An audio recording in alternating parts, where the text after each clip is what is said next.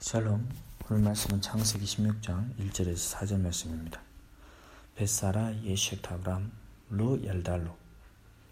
벨라 십카 미즈리 우시마 하갈.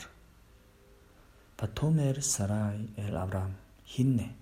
나 아짜라니 아두나이 밀레데트. 보나 엘 십카티. 울라이 이바네 미메나 וישמע אברהם לכל שרי. ותיקח שרי אשת אברהם את הגר המצרית שפחתה מקץ עשר שנים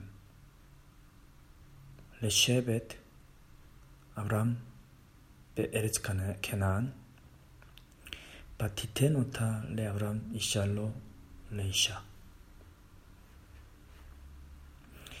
Bayabo el Hagar, Batahar, Batere ki Harata, Batekal, Kibireta, Beenia.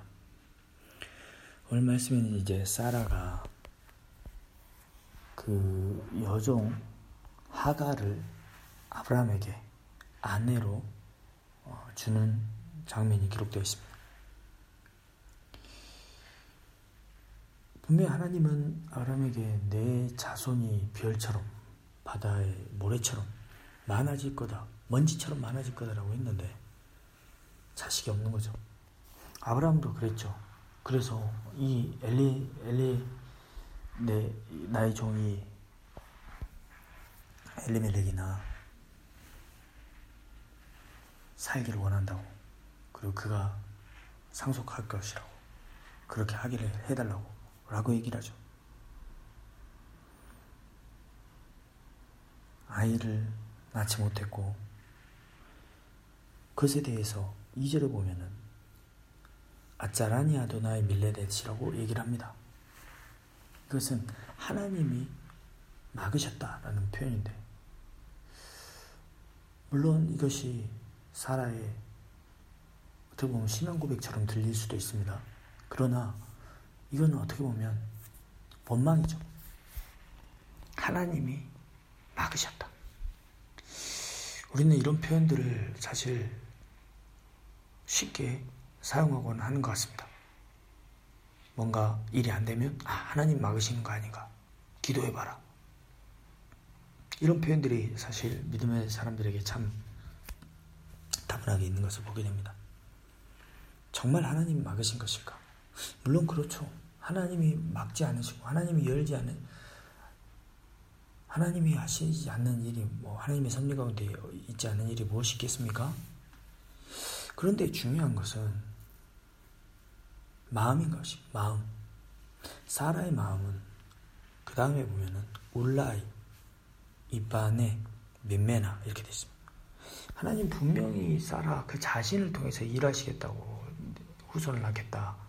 약속의 자손을 주겠다라고 말씀하셨는데 울라이라는 것은 가정이죠. 혹시나 미면 그녀를 통해서 내가 세우지 않을까? 그녀를 통해서 아들을 얻지 않을까? 하나님의 방법이 아니죠. 사람의 생각이죠. 사람의 생각은 확실히 확실하지 않습니다. 울라이죠, 울라이. 어쩌면 그런데 사람들은 그걸 따르게 됩니다. 아브람도 이시마 아브람 레콜 사라 이렇게 됐습니다. 사라의 말을 들은 거죠. 하나님이 그렇게 몇 번씩 분명히 말씀해 주셨는데 사라의 말에 사라의 말을 듣는 겁니다. 아브라함은 왜 그랬을까요? 왜 확신에 차서 아니다. 사라를 통해서 당신을 통해서 일이 이루어질 것이다. 이런 믿음의 행위와 믿음의 말을 하지 못했을까요? 3절에 보면은 미켓 에스르샤님 쉐베트 아브람바 에리츠 케나안이라고 되어 있습니다. 아브람이 가나안에 10년을 꽉 채워서 이제 끝날 무렵이 된 것입니다.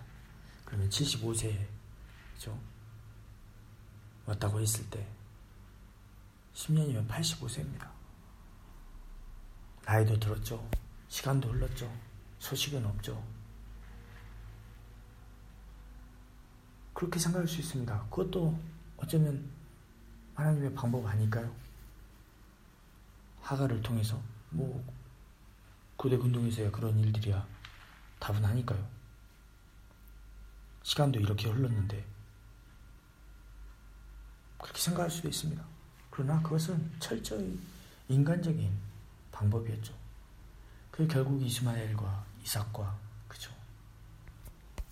두 아들이 태어나게 되고 결국 이스마엘은 또 쫓겨가는 일이 생기게 되는데 사절에 보면은 마테칼 그비레타 베이네아 이렇게 되어 있는데 하갈이 이제 그 주임 죽이기 전도 된 거죠.